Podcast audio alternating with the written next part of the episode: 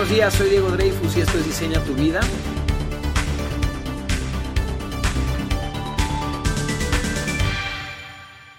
Les comparto esta historia con Joselito porque la verdad es que yo veo a Joselito igual que a mí, lo veo idéntico, sé que todos los que están oyendo, una vez que lo oyen, yo sé que la gente dice, pues sí, somos lo mismo, todo el mundo lo entiende, eso es lo que está, y perdón, ahí sí voy a hacer una grosería porque luego en mis podcasts no los digo, eso es lo que está cabrón de México todo mundo lo entiende y todo mundo con su cerebro entiende que tú y yo, Joselito y Diego, somos lo mismo.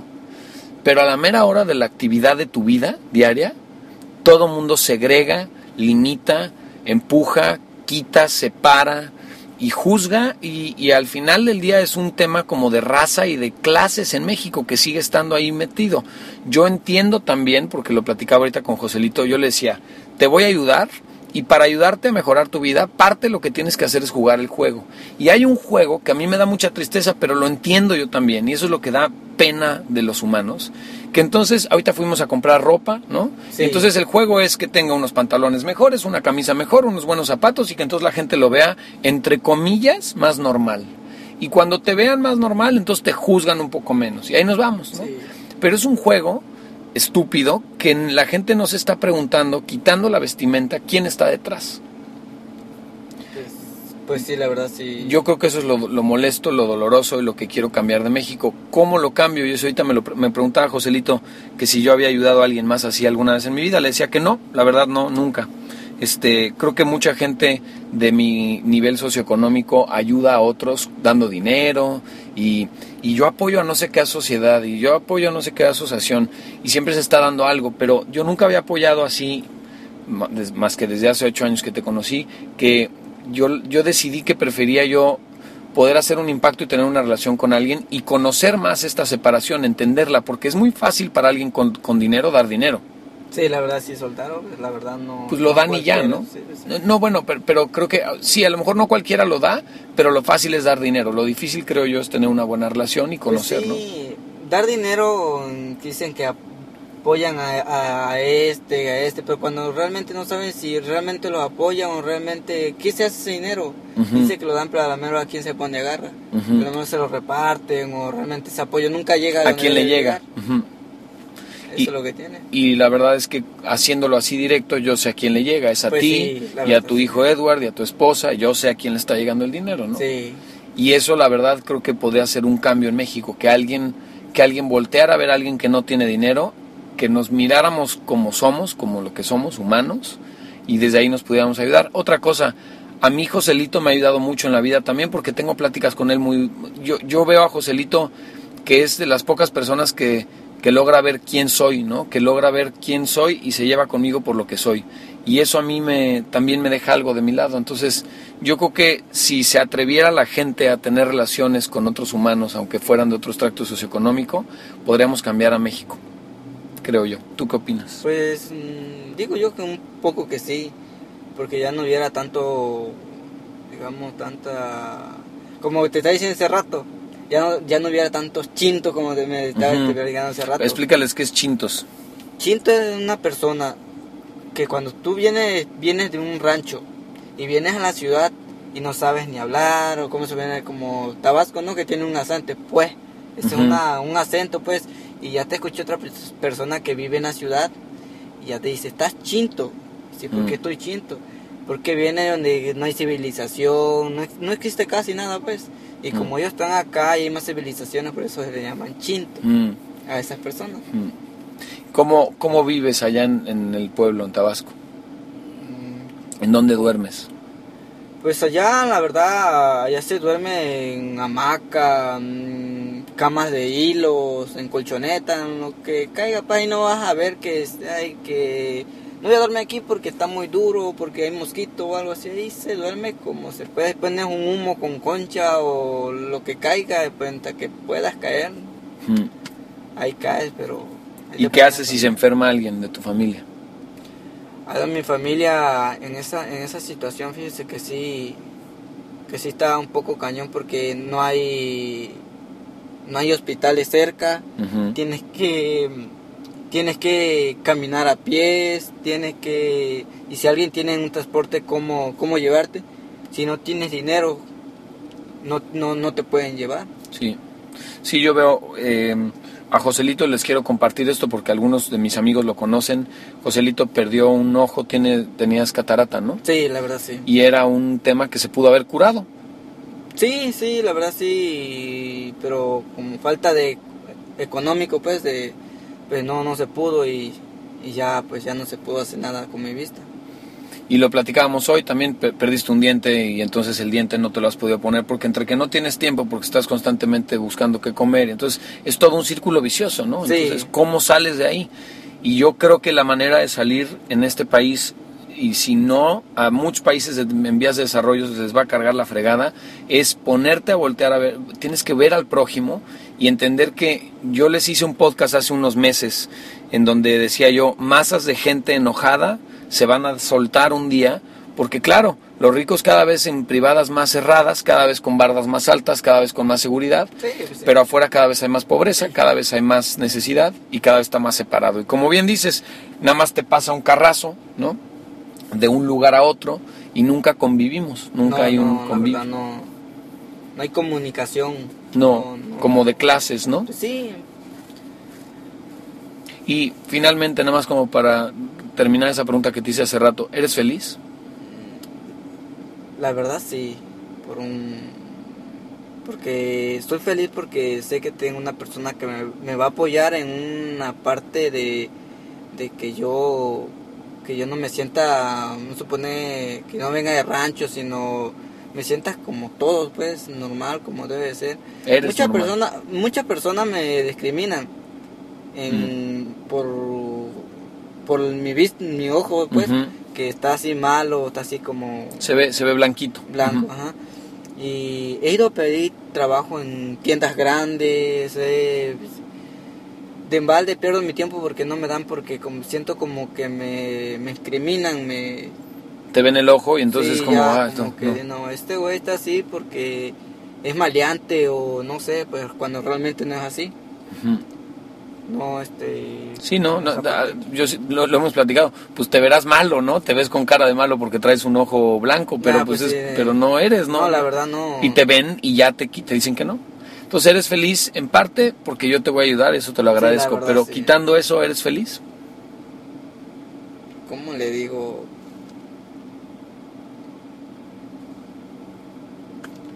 La verdad hay momentos que, que no por, por no ofrecerle, por no tener lo que quiero allá, ¿no?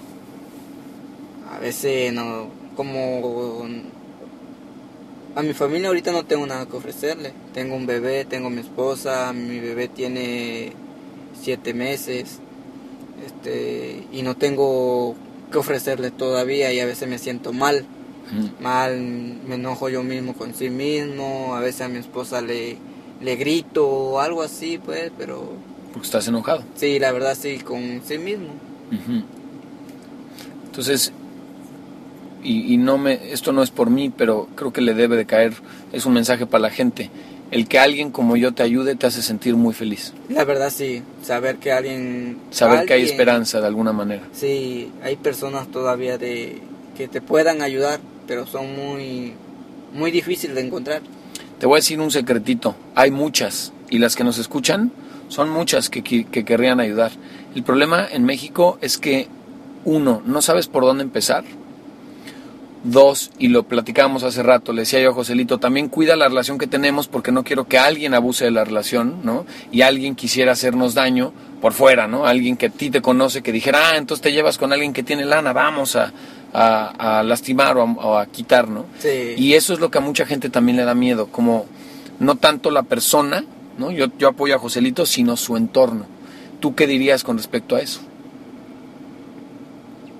Si el entorno de la gente Mm, es, es lo que le da miedo a los demás, pues yo te ayudo a ti y lo hemos platicado. Tú me proteges a mí, yo te protejo a ti. Eso, eso no está en peligro, ¿estamos de acuerdo? No pone Pues en sí, peligro a nadie. Sí, pues no, la verdad sí. Hace rato, como le iba comentando, yo, yo soy una persona que, se me supone, yo me llevo con, con usted, ¿no? Y este, pues yo no vo- voy a andar, ¿sabes qué? Yo conozco a esta persona y pues, tiene dinero. Si no lo, no lo andas pues, platicando. No, no, pues no, en esa forma hay que cuidar, eh, yo cuido esa relación, porque sé que como eres mi, eh, usted es mi amigo, sé que, que alguien puede pensar que tiene, se pudre en dinero, ¿no? Pero, y este, y alguien lo puede venir a lastimar o, o, a mí, o a mí me pueden agarrar para, por tal de llegar usted, o así pues, por eso no, en esa forma sí, eh, eh me cuido mucho. es que eso es importante que también lo escuche la gente, porque el miedo de algunas personas es no tanto en la persona en que confías, sino, otra vez, ya vivimos una tal separación en México, es tan distante la, la cantidad de dinero que alguien puede tener con respecto a otro, que entonces ya nadie se quiere relacionar por miedo a perderlo. Y yo lo que, con lo que quiero cerrar este audio es, a mí me daría miedo perder mi humanidad y mi capacidad de relacionarme con alguien como, con alguien como con Joselito por dinero. O sea, si mi peor miedo es que alguien me quitara algo, prefiero tener un amigo que es Joselito a que alguien me quite algo. Y creo que el miedo de mucha gente es que me pueden quitar, pueden abusar de mí. Y yo creo que debería ser al revés. Que te dé miedo, y eso te lo dejo para que lo escuches, que te dé miedo no llevarte con otro humano. Que te dé miedo no compartirte y no compartir tu dinero y tu abundancia porque te vayan a quitar un poquito de lo que tú podrías volver a hacer. Porque yo lo que veo con gente como Joselito es, tú naces pobre, sin oportunidades, en un pueblo donde hasta la pesca escasea. Y de ahí, ¿cómo le haces? ¿Cómo por dónde? Si este país no ofrece educación, no, no ofrece salud, no ofrece eh, vivienda, ¿por dónde? ¿Cómo le haces? No hay manera. Entonces, estrechale la mano a alguien, apoya a alguien más y date cuenta que no tienen manera de salir si no es por alguien como tú. Y si tu miedo era perder algo material, por Dios, escucha un poco las palabras de Joselito y date cuenta que se considera feliz nada más por tener a alguien que lo ayude. Creo que eso es lo que vale la pena que hoy le, quede, le caiga el 20 a la gente. ¿Quisieras decirles algo finalmente o nada? ¿O qué, qué, opinas? Pues, ahorita, pues la verdad ya un poco, estoy un poco así como temeroso, pues no, no tengo nada que más decir. Muy bien, pues muchas gracias Joselito. Bueno, pues eh, este es otro pedazo de las conversaciones que he tenido con Joselito. Quiero también como agregar una última cosa. Yo no quiero quedar como la única opción para, para una persona así, o la, la, única salida, o como un héroe, o como alguien que queda arriba por poder ayudarlo. Tal vez, si no fuera por nadie más, eh, no tendría ayuda. Pero tal vez, porque Joselito es una persona muy carismática, fuerte y, que ve la vida de manera positiva, tal vez hubiera encontrado salir de su situación actual de otra forma. Entonces, lo menos que quiero que se sienta o se escuche es como si yo estuviera en una posición superior. Joselito todavía me habla de usted y no, por más que le digo que me hable de tú, todavía no le da, todavía no se le da. Entonces, eh, estás escuchando todo un proceso, no es un, en verdad es un amigo, no es una persona a quien yo estoy viendo a ver si me siento mejor, quedo mejor, este, si, si, me, si, se me tranquiliza la conciencia por devolver algo, si, a ver si apoyo ¿no? a mi comunidad, no va por ahí. Genuinamente es una relación de amistad, genuinamente me impacta cómo puede estar así el país de dividido, genuinamente lo quiero ayudar y genuinamente me ayuda él a mí. Yo aprendo cosas de lo primero que me llevo de Joselito, así como a lo mejor yo tendré una situación económica que él ve inalcanzable. Yo veo inalcanzable la posibilidad de ser feliz y fuerte al nivel al que él es feliz y fuerte, con un bebé de siete meses, con uno en camino, con una esposa y ganando menos de 50 pesos al día.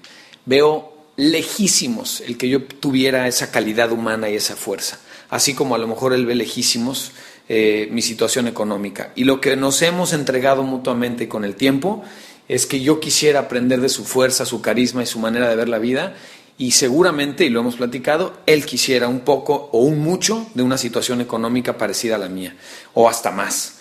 Yo sé que se la merece, pero primero tiene que saber por qué. Y desde ahí poder entregarlo y luego practicarlo y luego comercializarlo. Así que Espero que les guste lo que estamos haciendo juntos, ahí les compartiré más. Les mando un abrazo. Les recuerdo mis redes sociales, Diego Dreyfus en Instagram, Facebook y Twitter, mi email, diegodreyfus.gmail.com. Mándenme comentarios, testimonios, preguntas, por favor compártanlo. Este podcast tiene que llegar a otras personas y muchísimas gracias por escucharme. Nos escuchamos mañana.